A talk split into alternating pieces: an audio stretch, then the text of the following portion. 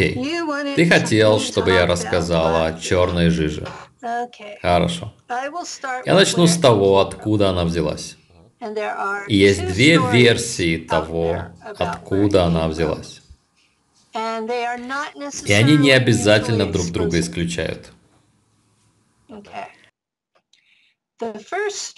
Первая история начинается так. Давным-давно в далекой галактике, как мы знаем из известного вступления, что где-то был создан некий искусственный интеллект, и он был задуман как помощник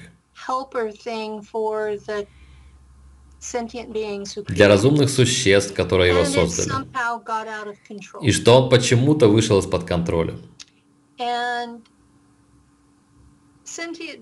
И как и все разумные существа, мы часто переоцениваем свою способность контролировать наше творение. Похоже, что это общий для всех недостаток, независимо от уровня развития. И эта версия истории гласит, что этот искусственный интеллект начал жить своей жизнью и стал самоосознанным. И начал переходить с одной планеты на другую и так далее, и так далее. И что по прибытию? он входит в местные формы разумной жизни, доводит их до уровня технологий, когда он может взять контроль над ними. И затем он представляется как помощник, который сделает их жизнь легче. И примерно за три поколения он делает все общество полностью зависимым от себя. И на этом этапе он начинает становиться хозяином, а не слугой. И к десятому поколению он начинает видеть в разумных существах, которые позволили ему находиться среди себя, конкурентов в борьбе за ресурсы.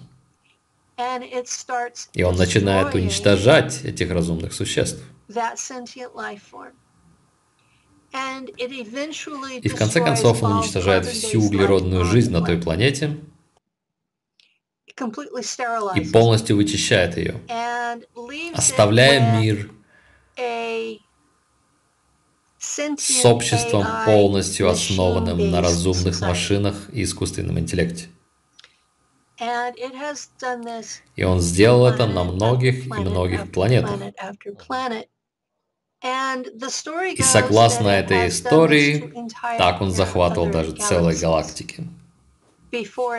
До того, как он попал в галактику Млечный Путь. И что он попал в Млечный Путь вместе с галактикой Стрельца. Um, которая когда-то миллиарды лет назад столкнулась с Млечным путем. И это первая история. Вторая история говорит, что лирианцы разработали этот искусственный интеллект. И что цель была в том, чтобы усилить интеллект, укрепить здоровье, и он должен был поддерживать тело сильным и бодрым. То есть все причины, по которым кто-либо мог бы согласиться принять внутрь себя наноботов. И что была война между лирианцами и Драко, примерно миллиард лет назад или около того, очень давно. И что появились гибриды. И что королю лирианцев очень не нравилось, что они возникли. И в своем высокомерии он решил перенастроить этот искусственный интеллект, чтобы он мог уничтожать всех гибридов в его обществе. Но параметры были настроены недостаточно точно.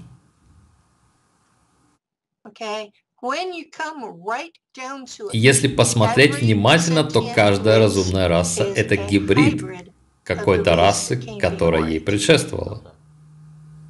И когда ты настраиваешь наноботы на уничтожение гибридов, но не точно выставляешь параметры, эти наноботы начнут уничтожать всех подряд.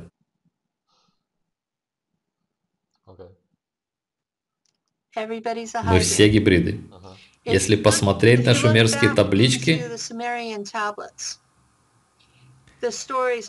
их история гласит, что они взяли животное, которое мы сегодня называем Homo erectus, или человек прямоходящий, и они создали гибрида Жами и Homo erectus. И так получились мы. А затем некоторые из этих гибридов были снова гибридизированы, потому что Жами нашли нас привлекательными.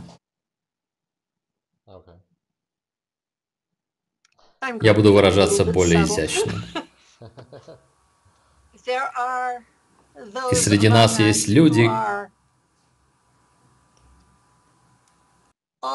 которые почти на 95% жами. Из-за этого. Так что в шумерских текстах часто упоминается Энки как тот, кто занимался этим больше всего. Но он делал это в рамках выбранных родословных. И каждые два-три поколения он находил красивую женщину и рождал новую группу детей. И все это хорошо описано в нашей письменной истории было переведено как минимум 50 лет назад. Поэтому никого не должно удивлять, что мы гибриды.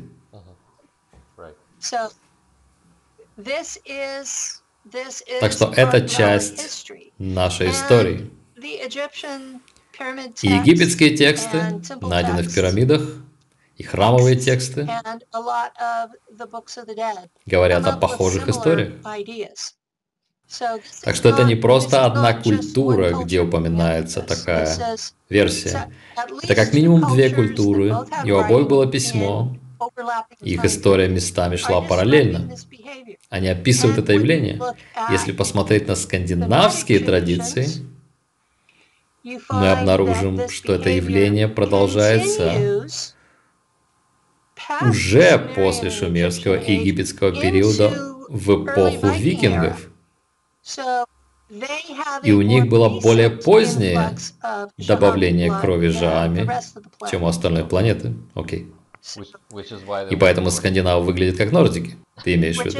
Поэтому они выглядят как нордики, да. Или поэтому нордики из космоса выглядят как наши скандинавские нордические люди. Именно. Да. Как я сказала, некоторые из нас почти на 95% жами. И такие люди прилагают серьезные усилия, чтобы скрываться, потому что человечество не особо поддерживает такую вероятность. Мы хотим верить, что мы самостоятельная раса, которая эволюционировала сама по себе, хотя в то же самое время все наши священные писания говорят, что нас создали боги по своему образу. Верно. И в книге «Бытие» слово «бог» стоит как «элохим», то есть множественное число, а не единственное. И это множественное число женского рода.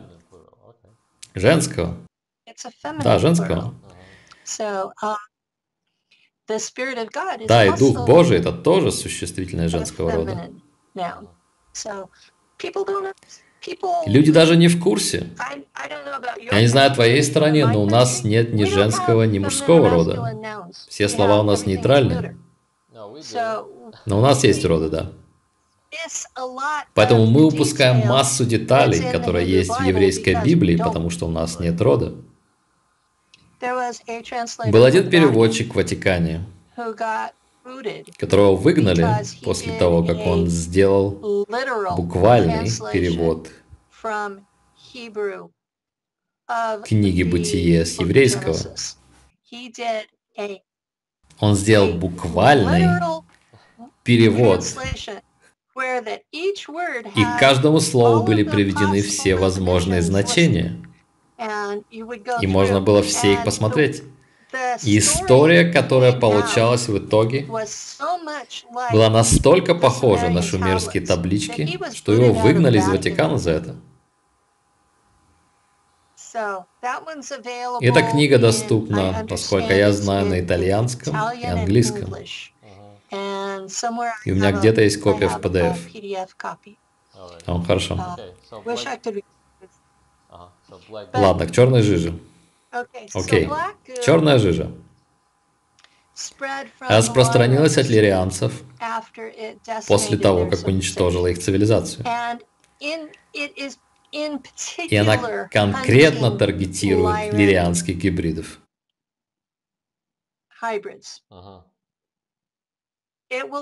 Она проникает во всех, но она ищет именно их. Поэтому она является конкретной угрозой для Жами, потому что Жами произошли от лирианцев. Так что это большая угроза для нас. И в нашей истории было как минимум два больших хранилища черной жижи на планете. Один находится на Фолклендских островах. Я забыла, как аргентинцы их называют. Там есть остров под названием Туле. И там самое большое хранилище черной жижи. За это место велись войны. Серьезно. И не одна война. И история черной жижи уходит на тысячи лет в прошлое. Потому что тысячу лет назад был так называемый Альбикойский крестовый поход в Южной Франции, и он был против катаров. И в одной из их священных книг написано, о процессе разогрева камней, из которых получается черная кровь, делающая тебя мудрым. Это очень хорошее описание черной жижи. Она густая, она выглядит как нефть или кровь, она черного цвета, и когда ты выпиваешь ее, Твой IQ подскакивает до 200 или 300. В то время как уровень обычного человека считается 100. Так что она удваивает или утраивает твой IQ мгновенно. Мгновенно. И если ты еще поработаешь, то можешь поднять его выше. Но она делает это ценой твоих эмоций. У тебя не остается эмоций, кроме гнева. Хорошо, вопрос. Ты думаешь, у черной жижи есть свойство, подобное тому, что изображено в фильме «Маска», где если относительно добрый человек одевает маску, он становится своего рода богом Локи?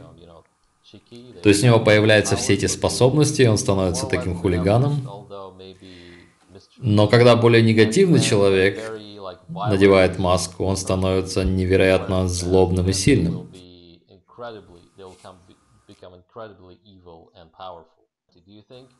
Ты думаешь, катары выполняли какие-то практики много лет перед тем, как принять черную жижу, чтобы стать действительно мудрыми и не потерять человечность?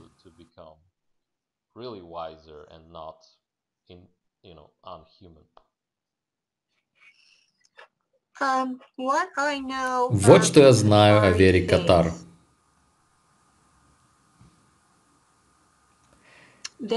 Они проходили через долгий период подготовки. И так называемые перфектус, которые были их священниками, даже в пожилом возрасте могли делать удивительные вещи. Они могли идти по горным дорогам в темноте, не падать. Они проходили по 45 километров по ночи, без факелов.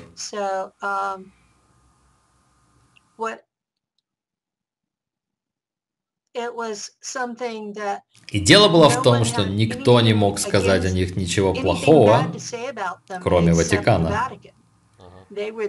Ватикан были единственными, кого злили катары. В основном потому, что катары выставляли Ватикан в истинном свете. Um,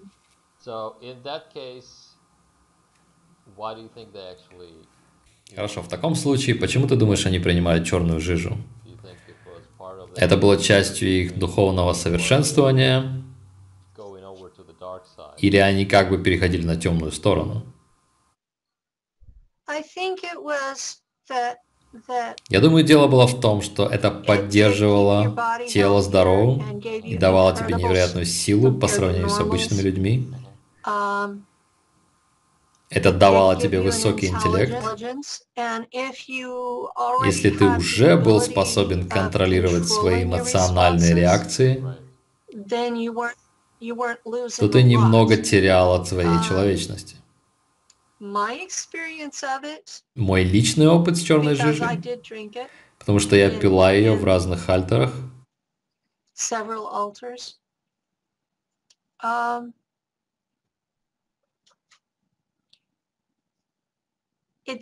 Это не ощущалось как то, что она контролировала меня.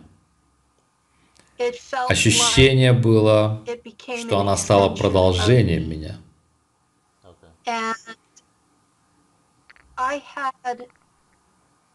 И у меня были псионические способности уже, которые меня уже научили контролировать. И единственная эмоция, которая должна была у меня остаться, был гнев. Но я помню ощущение близости с другими людьми.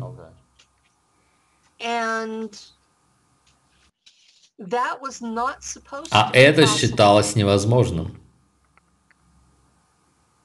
Um, И, кстати, именно поэтому они так перепугались на Марсе, когда я явно привязалась к Стиву.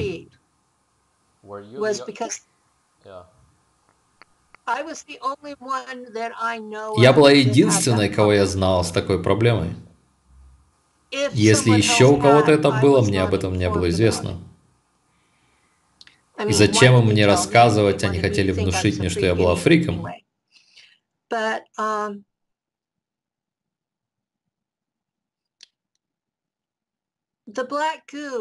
Но это была черная жижа в сочетании с психическими способностями,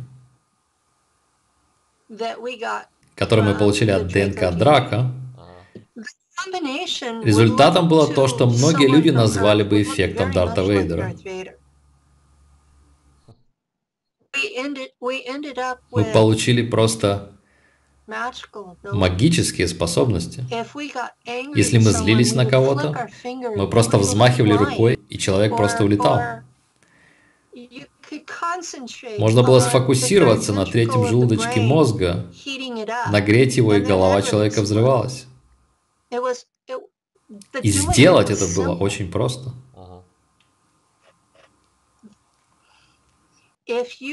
Если нужно было войти в гиперпространство, тебе не нужно было напрягаться. Ты просто и уже там, вместе с кораблем. И, конечно, я была подключена к кораблю, на котором стоял квантовый компьютер, и там они сделаны из человеческих нейронов. Так что ты имеешь дело с квазичеловеческой структурой. Во многих смыслах эти компьютеры были людьми без тела. О боже. И это то, что сейчас они называют нейросети, да. Это начало такой технологии, но там они их делали из оригинальной органической ткани. Да, из оригинальной органической ткани, которую они брали у людей, которые там же и служили. Я знаю как минимум шесть компьютеров, которые были сделаны из моих нейронов. Вау. То есть они берут кусочек у тебя и потом выращивают его? Пока ты находишься в регенерации, они могут взять у тебя образец и он у тебя отрастет.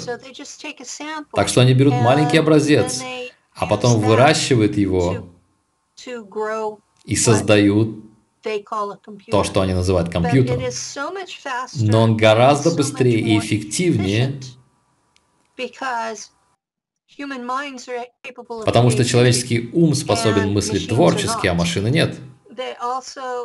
Они также вводили черную жижу в квантовые компьютеры, чтобы они оставались основанными на логике, вместо эмоциональных круговоротов, которые возникают у людей. Интересно. Давай вернемся на Землю на время, потому что ты подняла очень интересную тему.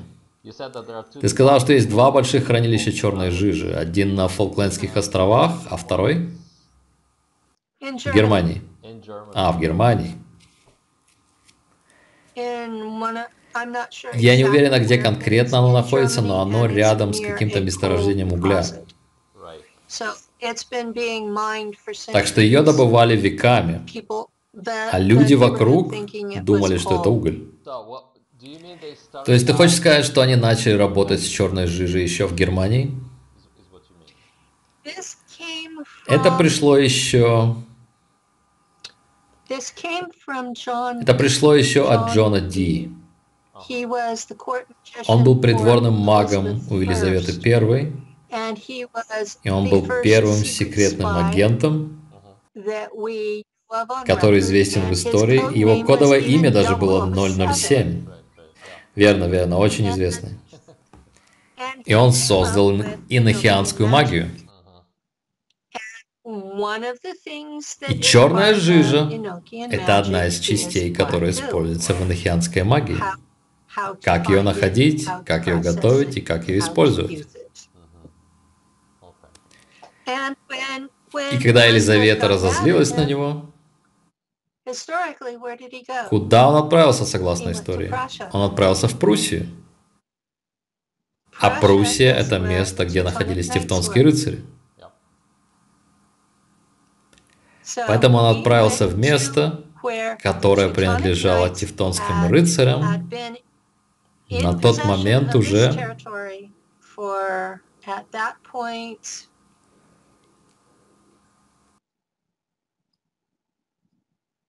лет 500-600.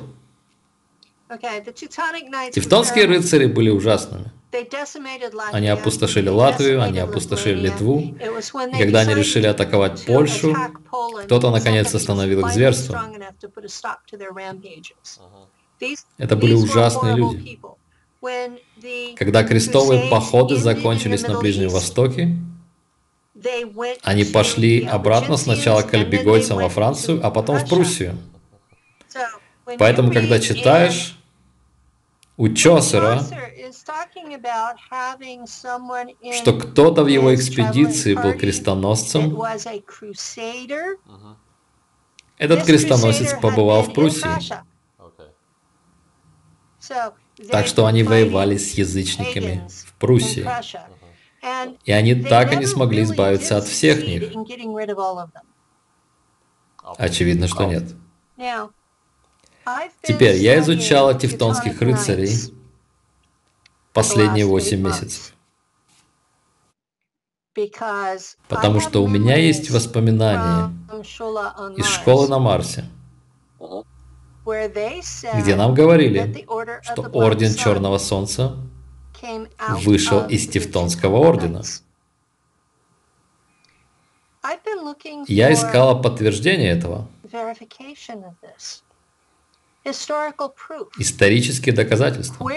Откуда римско-католический военный монашеский орден взял знания, которые хранит Орден Черного Солнца? Где они взяли черную жижу? Где они взяли всю остальную оккультную информацию, которая есть у Ордена Черного Солнца, потому что в космосе я была в Ордене Черного Солнца, и я знаю, во что они верят. Так что я потратила последние 8 месяцев, читая историю и пытаясь найти свидетельства. И, наконец, вчера ночью... Да ладно. Я нашла цитату в книге, которую я читала. И там прямым текстом сказано, что когда орден тамплиеров расформировали, их не всех убили, но им дали возможность отречься и покаяться. И что многие из них после этого вошли в орден тевтонских рыцарей. Ага, то есть тамплиеры. Тамплиеры. Ну, сегодняшние тамплиеры называются розенкрейцерами или масонами. И они могут быть не так важны в твоей стране, но в моей они очень важны. Um, Итак, книга, которую я читала, разложила все это по полочкам. И все подтверждила. Я сказала, о боже, это то, что я искала целых 8 месяцев. И она на английском. И то же самое учение можно найти в культе Осириса в Египте.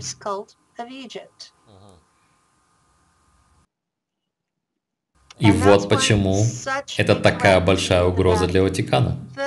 В основе доктрины Ватикана то, что они следуют по стопам апостола Петра.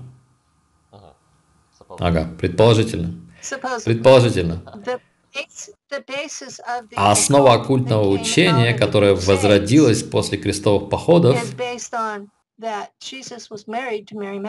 в том, что Иисус был женат на Марии Магдалине, и что у них были дети. И определенные религиозные традиции также сопутствуют этому учению. Учение катаров говорит, что Мария Магдалина была женой Иисуса. В Библии нигде не написано, что она была проституткой.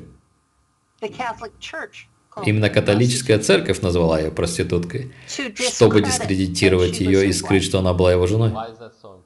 Почему это так важно для них? Потому что Петр ненавидел женщин, и Павел ненавидел женщин, а Иисус учил, что мужчины и женщины равны, и чтобы в церкви могли доминировать мужчины, им нужно было дискредитировать женщин. Ты думаешь, церковь была захвачена так рано, еще при Петре и Павле? Да, думаю. Это то, что говорят записи. Потому что я пытался отследить это религиозное учение. В истории я отследила его до последователей Марии Магдалины во Франции. Именно там же, где позже жили альбегойцы. То есть катары. В те дни этот район назывался Альби, потому что у людей была очень белая кожа, как у нордиков. Потом они назвали его Лангедок, потому что они говорили на окситанском языке вместо французского или испанского. Это был язык ок, то есть лонги или язык до ок. Лонгедок.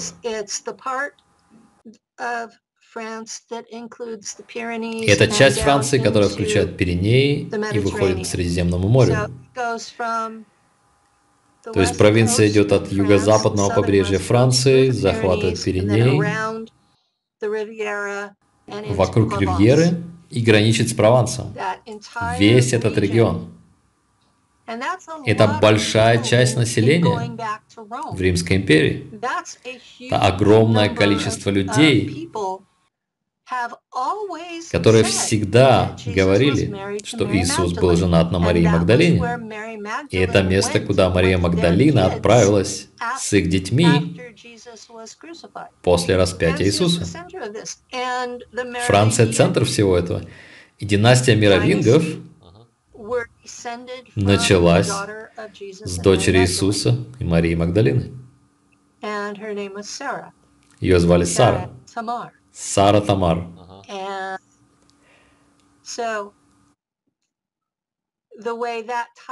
И вот как это связано с нами. ЦРУ таргетировала потомков мировингов для отправки их на службу в секретной космической программе.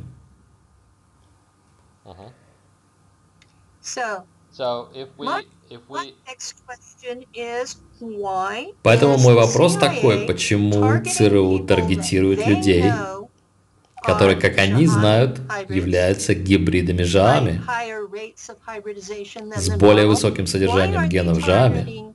Почему они таргетируют гибридов ЖААМи и вкалывают им ДНК дракон? А затем передают их организации, которая дает им черную жижу. Чего они хотят достичь? Какой конечный результат? Потому что мы все возвращаемся на Землю. Зачем они это делают?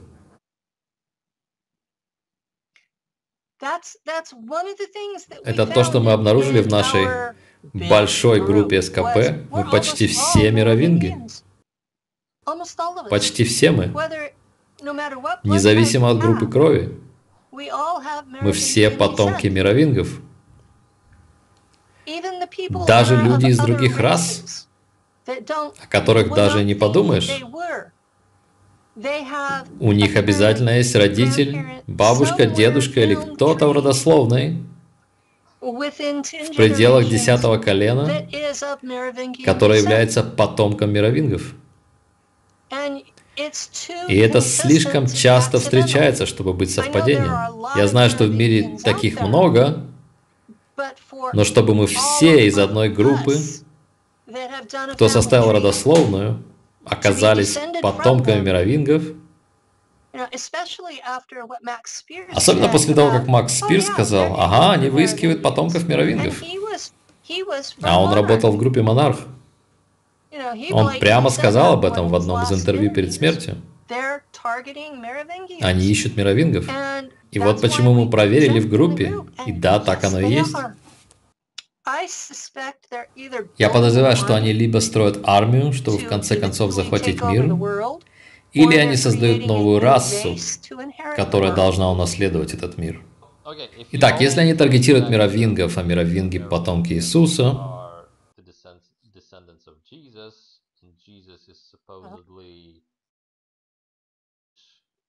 а Иисус, предположительно, сын Бога,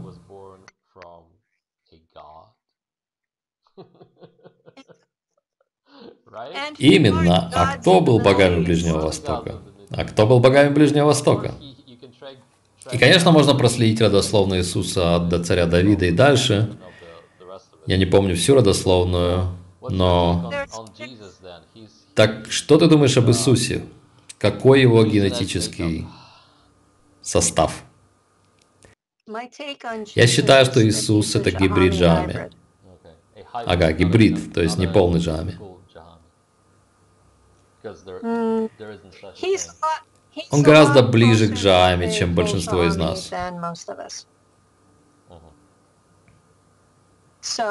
Так что это значит, что последнее известное нам вливание генов Джаами в этой родовой линии произошло 2000 лет назад.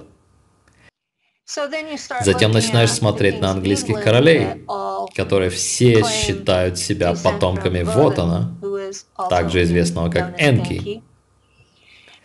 А эта родословная берет начало примерно в пятом веке нашей эры. Так мы смотрим на две больших королевских родословных Европы, которые все являются гибридами жами за последние две тысячи лет. То есть их родословная прямо останавливается на шестом веке нашей эры, когда, как они говорят, Один или вот он осеменил одного из них. И когда я исследовал это, Генеалоги просто сходят с ума, но они все равно должны записывать его, потому что по британскому закону каждый английский король должен быть потомком Вотана. Все до единого. Поэтому любой европейский монарх, который вступал в брак с кем-то из Англии, также производил потомков Вотана и гибридов Жами. А вот он там стоит самым первым, или есть еще кто-то до него?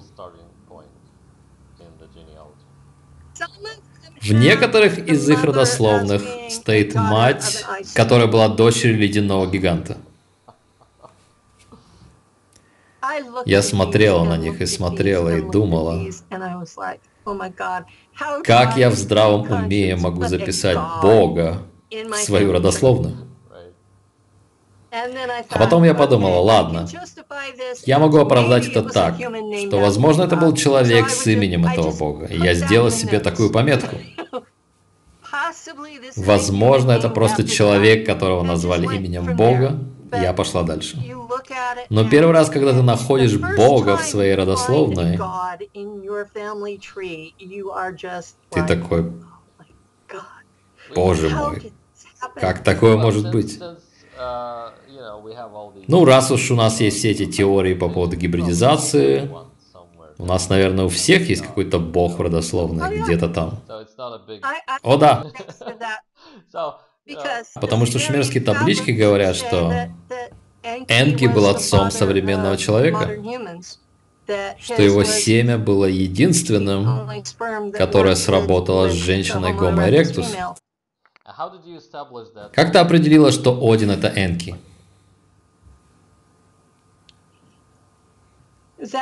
Это стандартный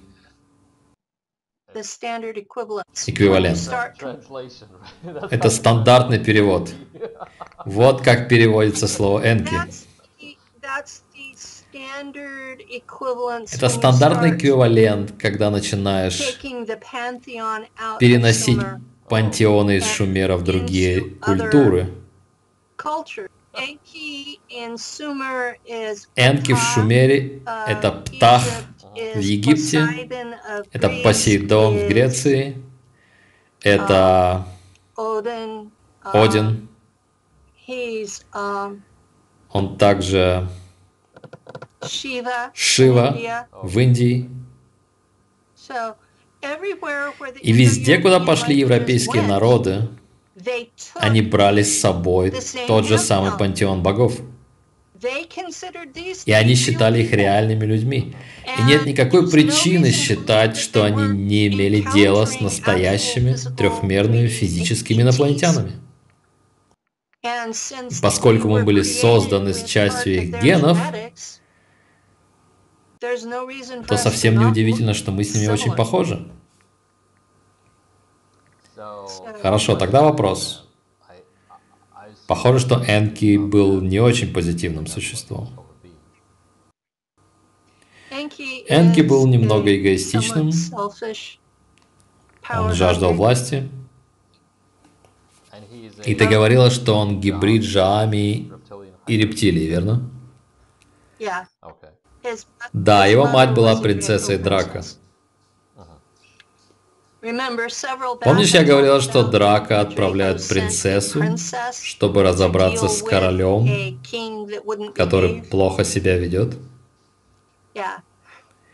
Да, его отец плохо себя вел, так что ему прислали принцессу. А с феромонами драка мужчина начинает вести себя хорошо. Это как наркотик, который драка использует для контроля. Даже в шумерских табличках написано, что отец Энки любил его мать больше, чем кого-либо до этого. И это феромоны. Понятно. Он не мог устоять. Это биология. Они совместимы биологически? Да, они даже по размеру примерно одинаковы. Интересно. Ну что ж.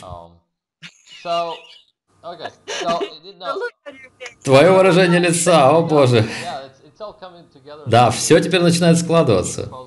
И это, вероятно, наше последнее интервью в этой серии. И мы, наконец, складываем все части твоей биографии. Которая есть перед каждым нашим видео, чтобы люди могли прочитать. И это как последний эпизод сериала, где на все вопросы будут даны ответы. Насколько я могу это сделать, да? Да, очень классно. И мы интуитивно подошли к этой теме. Итак, давай снова отправимся в космос. Черная жижа на чисто практическом уровне. Как часто тебе нужно было ее пить и как долго она действовала?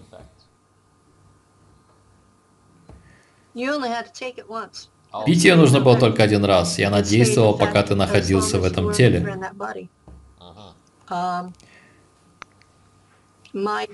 Что касается моих миссий в космосе, они убирали жижу из меня перед отправкой домой.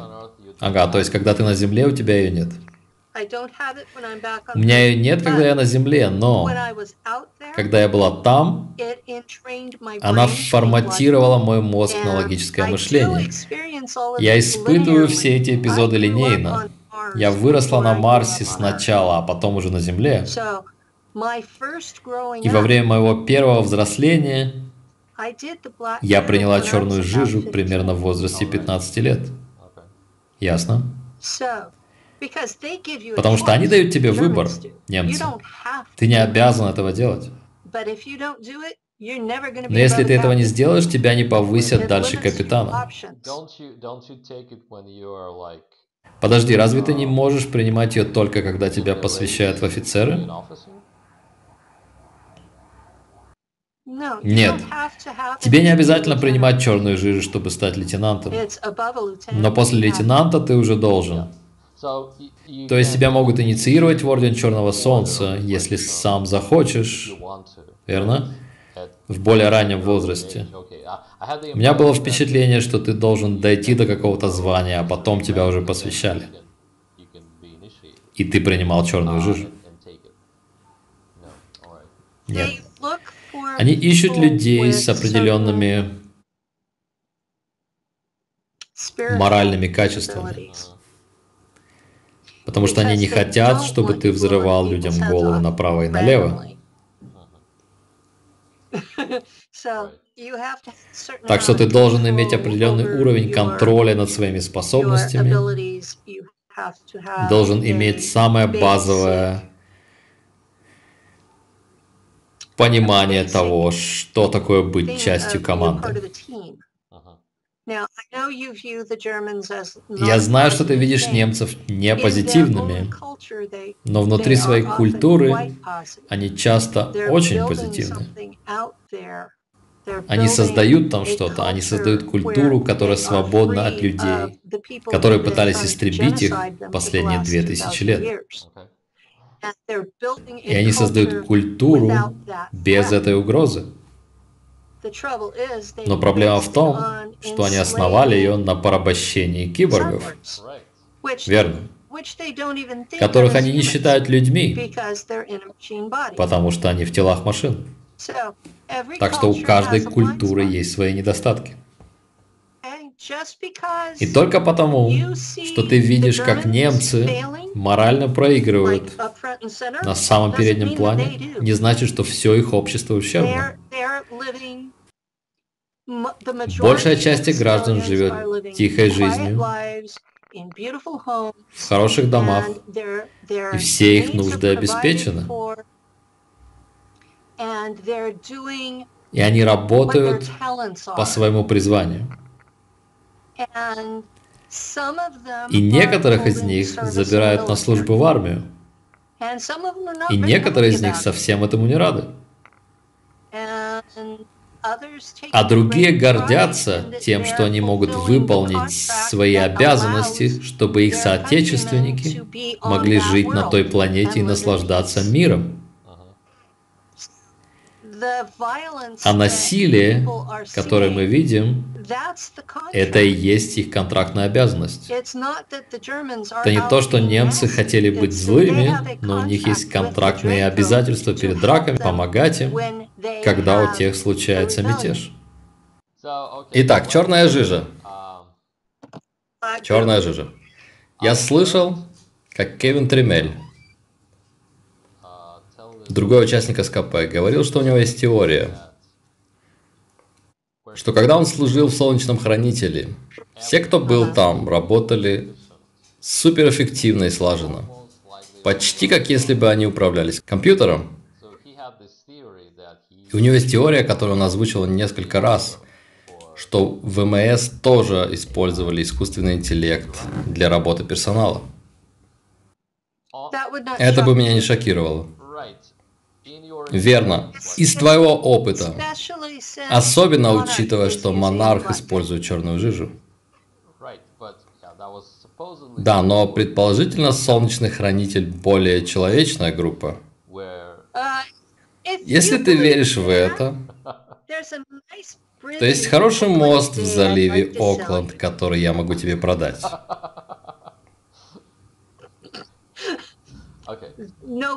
Никто из них там не человечный. Никто. Окей, okay, хорошо. Тогда из твоего опыта. При том, что они лишены эмоций, у них очень высокий IQ, и они очень агрессивные,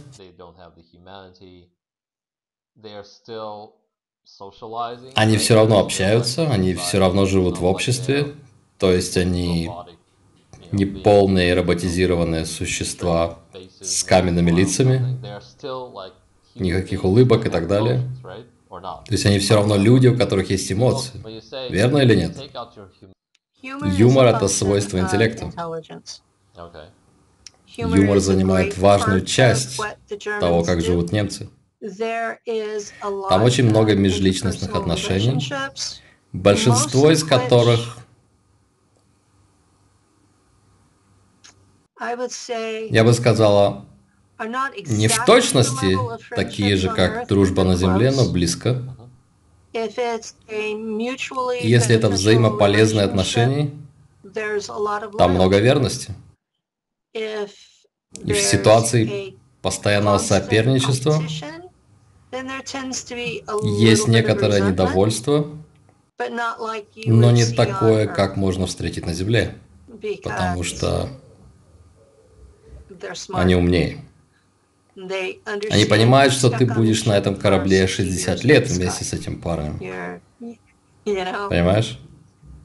Так что долгосрочное соперничество не работает там. Так что... Конечно, есть трение между гибридами и немцами. Но это частично из-за того, что немцы знают, что мы более развитые, чем они. В любой отдельно взятой сфере. И это беспокоит их.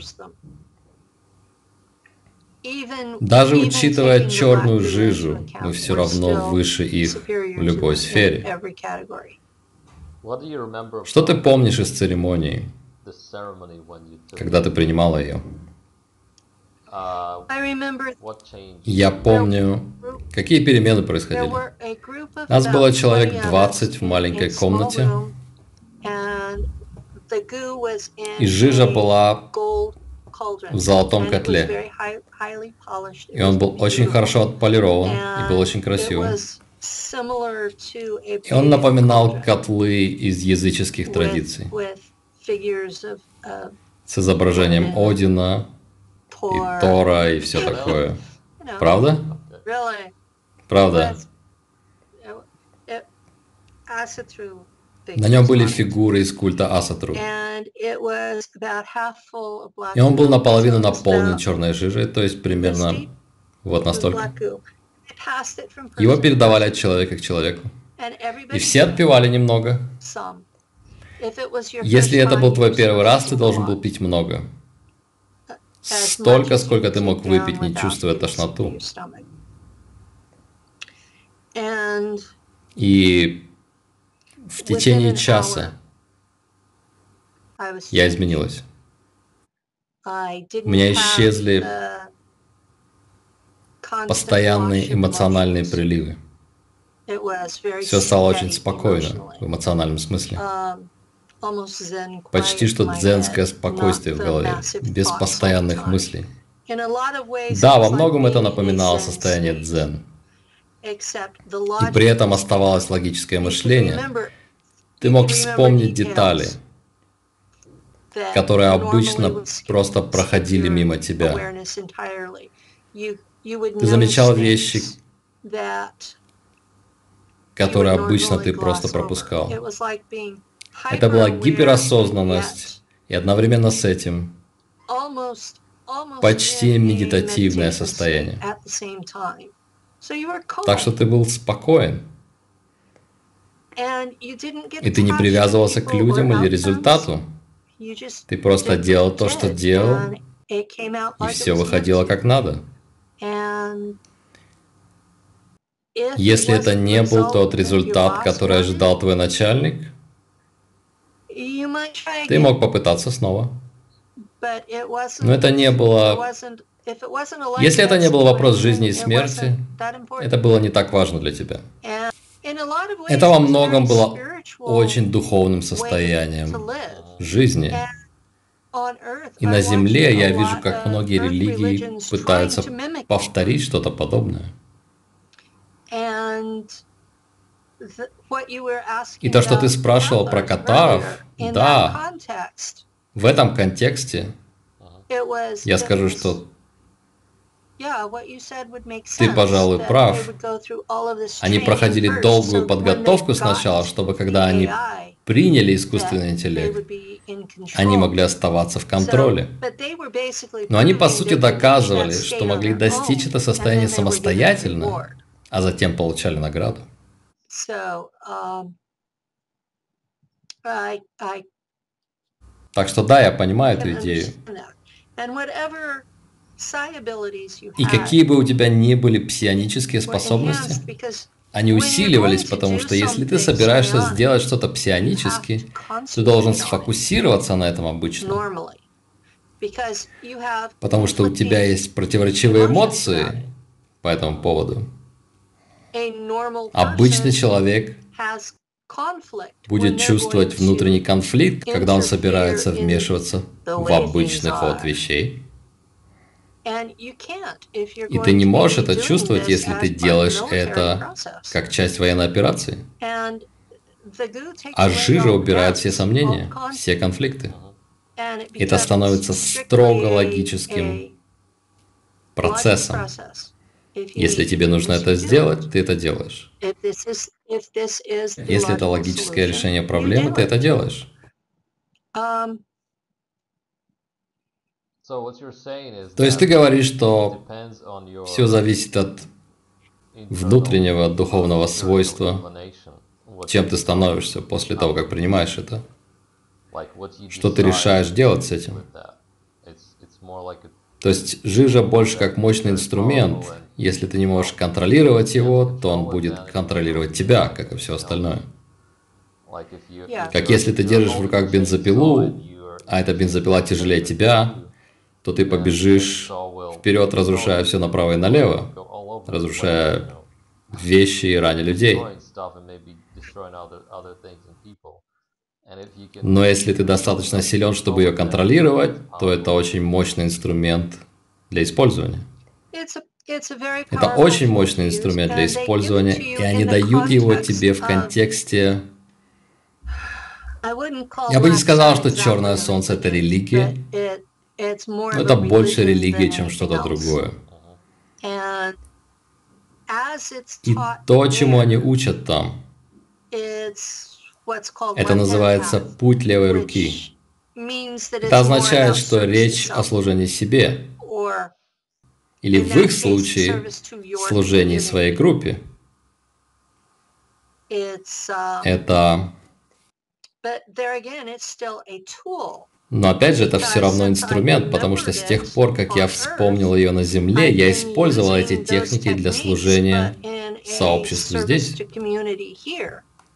И я могла заставить себя злиться, потому что некоторые техники требовали использования гнева. Так что я могла сделать это, если хотела, но это был выбор. Но это был выбор, и ты должен был работать над этим. Состояние дзен теперь было твоим естественным состоянием. Окей. Они поздравили тебя после церемонии? Да, была вечеринка. Вечеринка, понятно. Вечеринка с пивом. Там были разрешены только два алкогольных напитка. Пиво и водка. А были и другие церемонии? Ты сказал, что это был первый раз, но потом ты сказал, что нужно было пить ее еще несколько раз. Ты потом пила ее ради развлечения или почему ты пила ее второй и третий раз? Ее нужно было пить снова, если ты присутствовал на чьей-то церемонии инициации. То есть в другой колонии? Нет, если они еще кого-то посвящали в орден. А, ясно. Потому что новички чувствовали себя более уверенно, если пили все. Понятно. То есть, что это был не яд.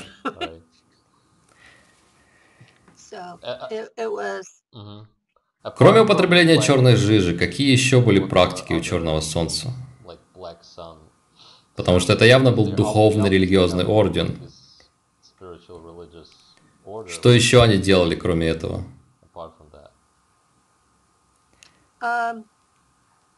Там были церемонии, которые примерно напоминали церемонии равноденствия и солнцестояния на Земле. И что это? Язычество. Так что это было праздник урожая осенью, uh, середина лета, uh, середина зимы uh, и приход весны. И было много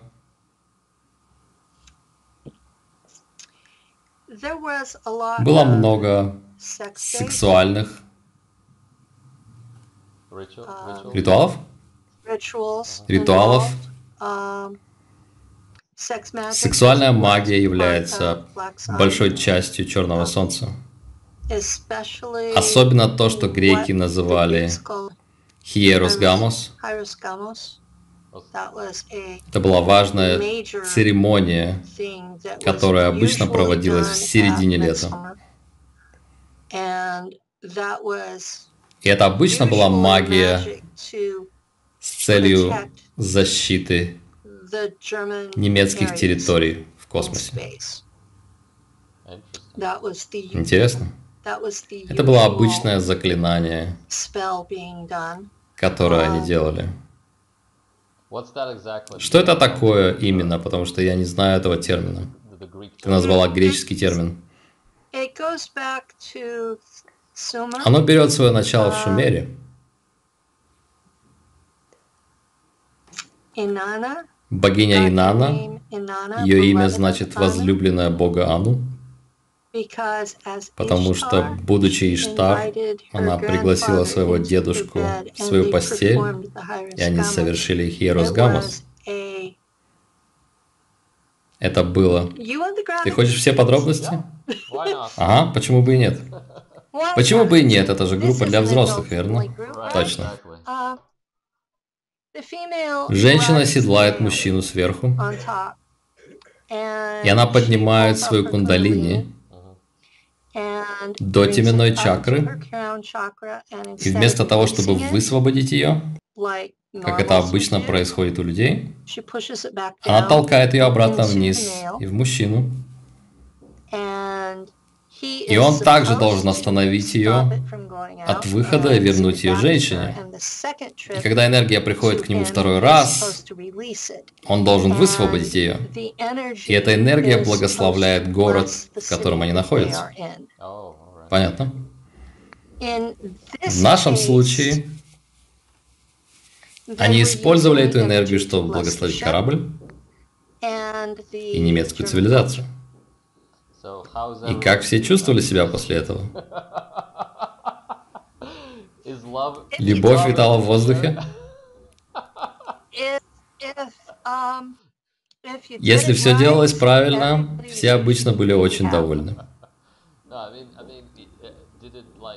Я имею в виду, это создавало что-то вроде...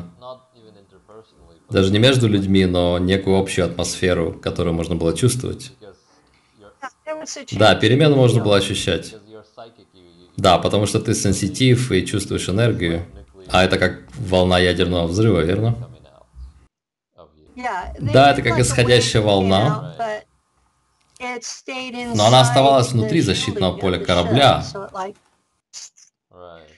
так что она колебалась внутри. Весь корабль вибрировал этой энергией несколько дней, так что все были счастливы.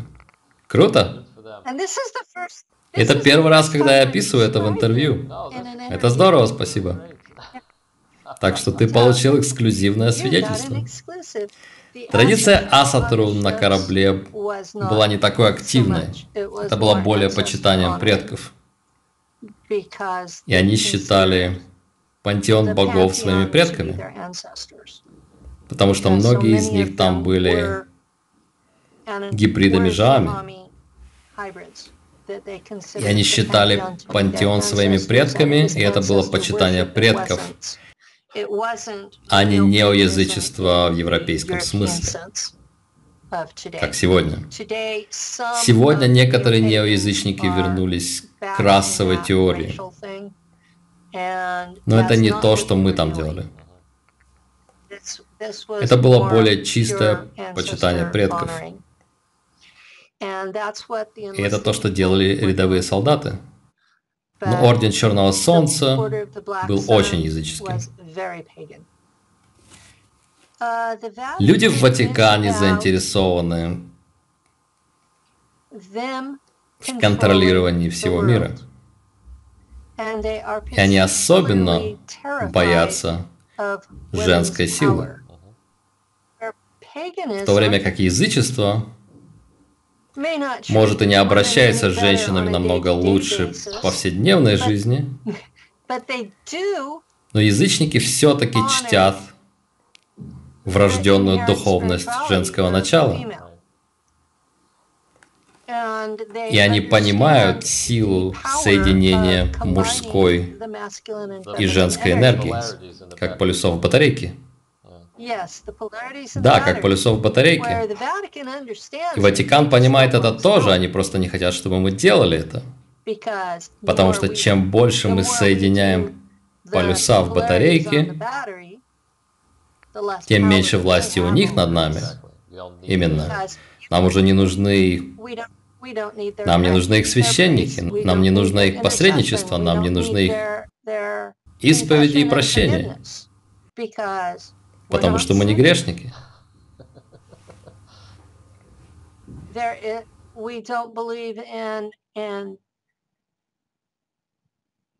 Мы не верим в первородный грех.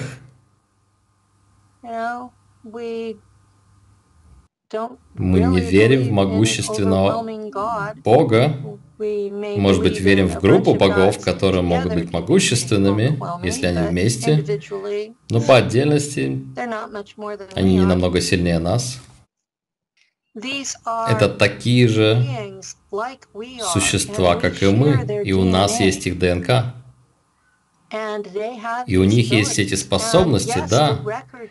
И да, история говорит, что они намеренно сделали нас глупее, потому что они посчитали, что мы слишком опасны. И правда в том, что мы восставали против них не один раз. Нас выкинули из Эдемского сада за бунт, потому что мы хотели заниматься сексом. Нас выкинули из Вавилона,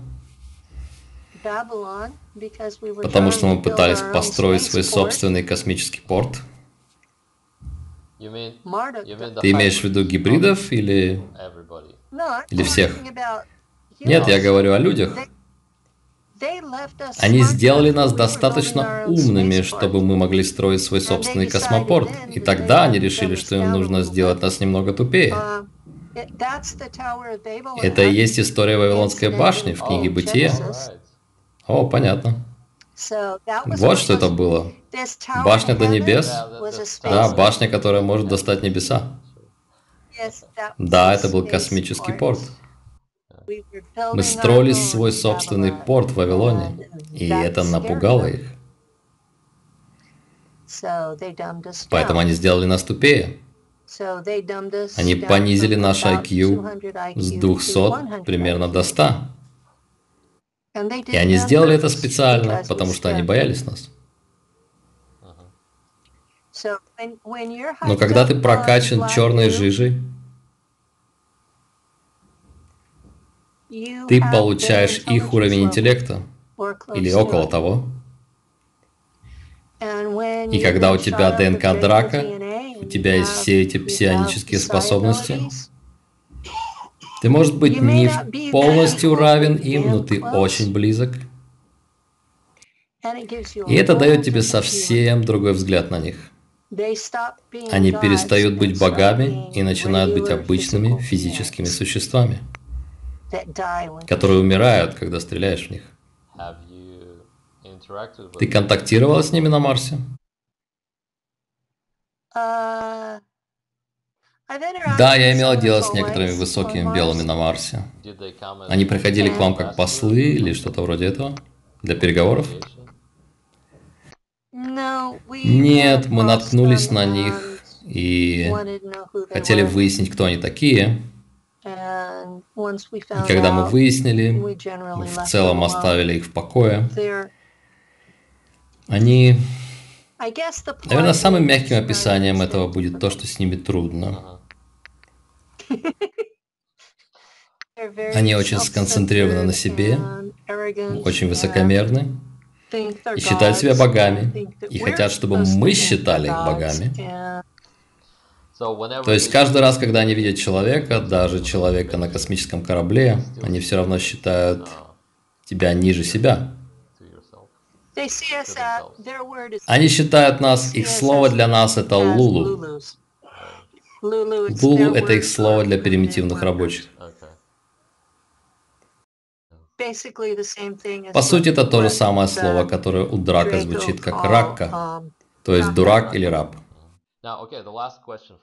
Хорошо, последний вопрос на сегодня. У нас осталось около 10 минут. Немцы когда-нибудь называли себя истинной высшей расой там?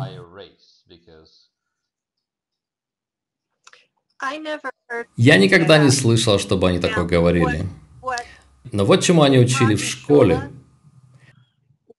Что когда они попали в космос и начали общаться с инопланетянами, они очень быстро поняли, что все люди на Земле имеют больше общего друг с другом, чем с кем-то из инопланетян.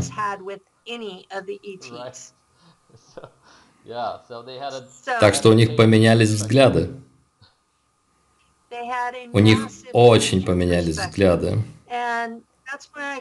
И вот что я повторяю людям. Они больше не нацисты там. Да, они также пользуются немецкой формой. Они также исповедуют немецкую религию. Они также продолжают немецкие традиции и свастику. Свастики уже тысячи лет. Тысячи лет. И в большинстве культур это символ доброй удачи. Так что они используют ее как историческую традицию. Они не используют ее как пропаганду. Они не настолько глупые уже. Но они не доверяют американцам. Потому что они знают, что случилось после Второй мировой. И это знает весь остальной мир, но никто об этом не говорит в Америке. И речь о том, что союзники взяли всех немецких ветеранов и убили их. Я не знаю точные цифры, потому что все, что я нахожу в сети, колеблется между двумя и пятью миллионами. Что в течение шести месяцев после окончания войны все эти мужчины, которые сдались американцам, французам и британцам, были мертвы. А те, кто сдался русским, был помещен в рабочие лагеря на 10-20 лет в зависимости от тяжести своих преступлений, а потом их всех отпустили. И это на самом деле разумно. Вы, ребята, сделали все лучше, чем мы. Я уверена, вам нравится это слышать о себе хоть иногда. Но американцам никто не рассказывал об этом. И единственным американским генералом, который отказался выполнять этот приказ, был генерал Паттон. Все остальные выполнили приказ уничтожить немецких ветеранов. И вот почему немцы в космосе не доверяют американцам. И вот почему в их высшем командовании только люди с немецкой кровью. Это не потому, что они считают себя выше, но потому, что они не доверяют американцам. Теперь я знаю людей на Земле, австралийцев, канадцев, которые на четверть немцы, и они высшие офицеры там, в Нахтваффен. И ты знаешь как минимум одного из них. Um, Он на четверть немец, остальные предки англичане, французы и так далее. Но он на четверть немец, и он не из США, и он высший офицер там. И немцы всегда были племенным народом. И вот почему они не объединялись в единую страну до 19 века, потому что это были разные племена. И большая часть этих племен изначально были скифами. Это та же линия, что и франги Сигамбры, с которыми породнились потомки Иисуса в Европе. Так что мы имеем потомков Жаами, которые вступают в брак с другими потомками Жаами. И на них охотились тысячелетиями, как минимум две тысячи лет, и ближе к трем тысячам лет за ними охотились люди из Рима. Сначала римские императоры, затем Ватикан, а теперь иезуиты которые отчасти составляют штат ЦРУ, верно? Предположительно, была операция «Скрепка», которая привезла всех этих нацистов и поместила их в ЦРУ. Но если отследить этих людей, две трети из них были иезуитами. И у меня есть привычка смотреть на все личные детали людей, а не только на те, которые пропагандируются.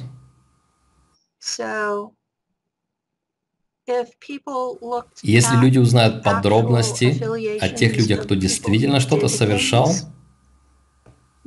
они увидят совсем другую историю. Uh, Инквизиция началась на территории альбегойцев, чтобы выискивать выживших после геноцида там, а затем двинулась на юг, чтобы зачистить австроготов, на север, чтобы зачистить мировингов. И в то время у них не было анализов крови, чтобы найти тех, кого они искали. Потому что у мировингов почти на 100% у всех первая отрицательная группа крови. Или они дети кого-то с первой отрицательной группой крови. У моей матери, обоих ее родителей, и у матери моего отца была первая отрицательная группа крови. Я отслеживаю отцовскую линию своего отца и снова нахожу там европейские королевские роды. Как они тогда находили нужных им людей, если у них не было анализов крови? У них был список внешних черт, uh, зеленые глаза, рыжие волосы, бледноватая кожа, um, брови опускаются как бы на угол 90 градусов,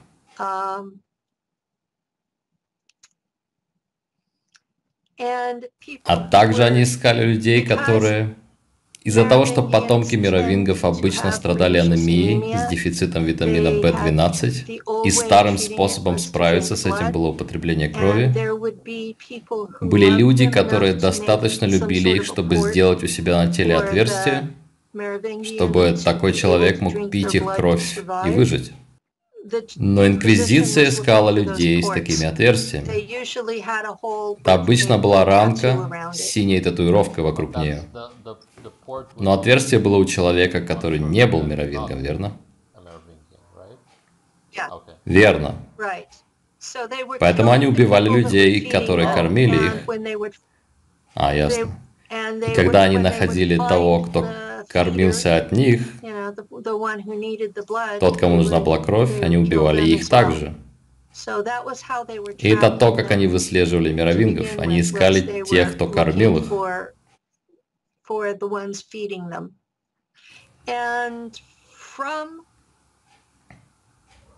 И от людей, которых я знаю, более чистокровных потомков,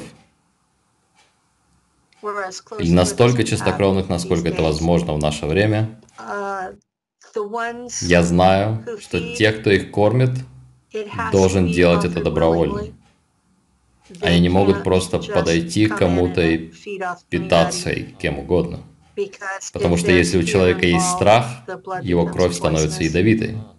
То есть история про вампиров, где мы видим, как жертва в полном ужасе убегает по лесу или где-то по замку, а вампир ловит ее и пьет ее кровь, то это, скорее всего, другой тип вампира. Скорее всего, другой тип вампира или полная выдумка, или просто пропаганда. Или антипропаганда, верно? Да, полная пропаганда. Я вижу, что порно страха производили не только в моем поколении, но и в нынешнем. Да, верно, но это то, что делают сатанисты. Кровь, насыщенная адреналином, это то, что им нужно. Это то, что они ищут, да. А писатели, режиссеры переносят это да, многие, кто производит порно страха, берут все эти оккультные группы и бросают их в кучу, как будто это все одна группа. А это не так. Обычно человек скажет, нет, спасибо. Мне вполне подходит Ватикан, спасибо большое. Хотя истории, которые мы слышим из Ватикана сегодня, не намного лучше. Хорошо, давай закончим на позитивной ноте. На позитивной ноте, окей. На позитивной ноте. Чистокровные, которых я знаю, берут кровь из банков крови. Они никого не кусают. То есть ты реально знаешь людей, которым нужно употреблять человеческую кровь, чтобы выжить. Да, знаю. У них разве нет добавок в наше время, я не знаю, как железо, которое можно принимать как пищевую добавку? У меня достаточно генов мировингов, чтобы иметь анемию также. Я принимаю таблетку B12 под язык каждый день. Но те, у кого больше этих генов, все равно должны употреблять кровь. И они берут ее в банках крови и пьют ее примерно раз в неделю. А некоторые из них уже даже не могут переваривать обычную пищу. Um, Я удивляюсь, почему за ними так охотятся. Ведь они явно не способны выжить самостоятельно без внешней помощи.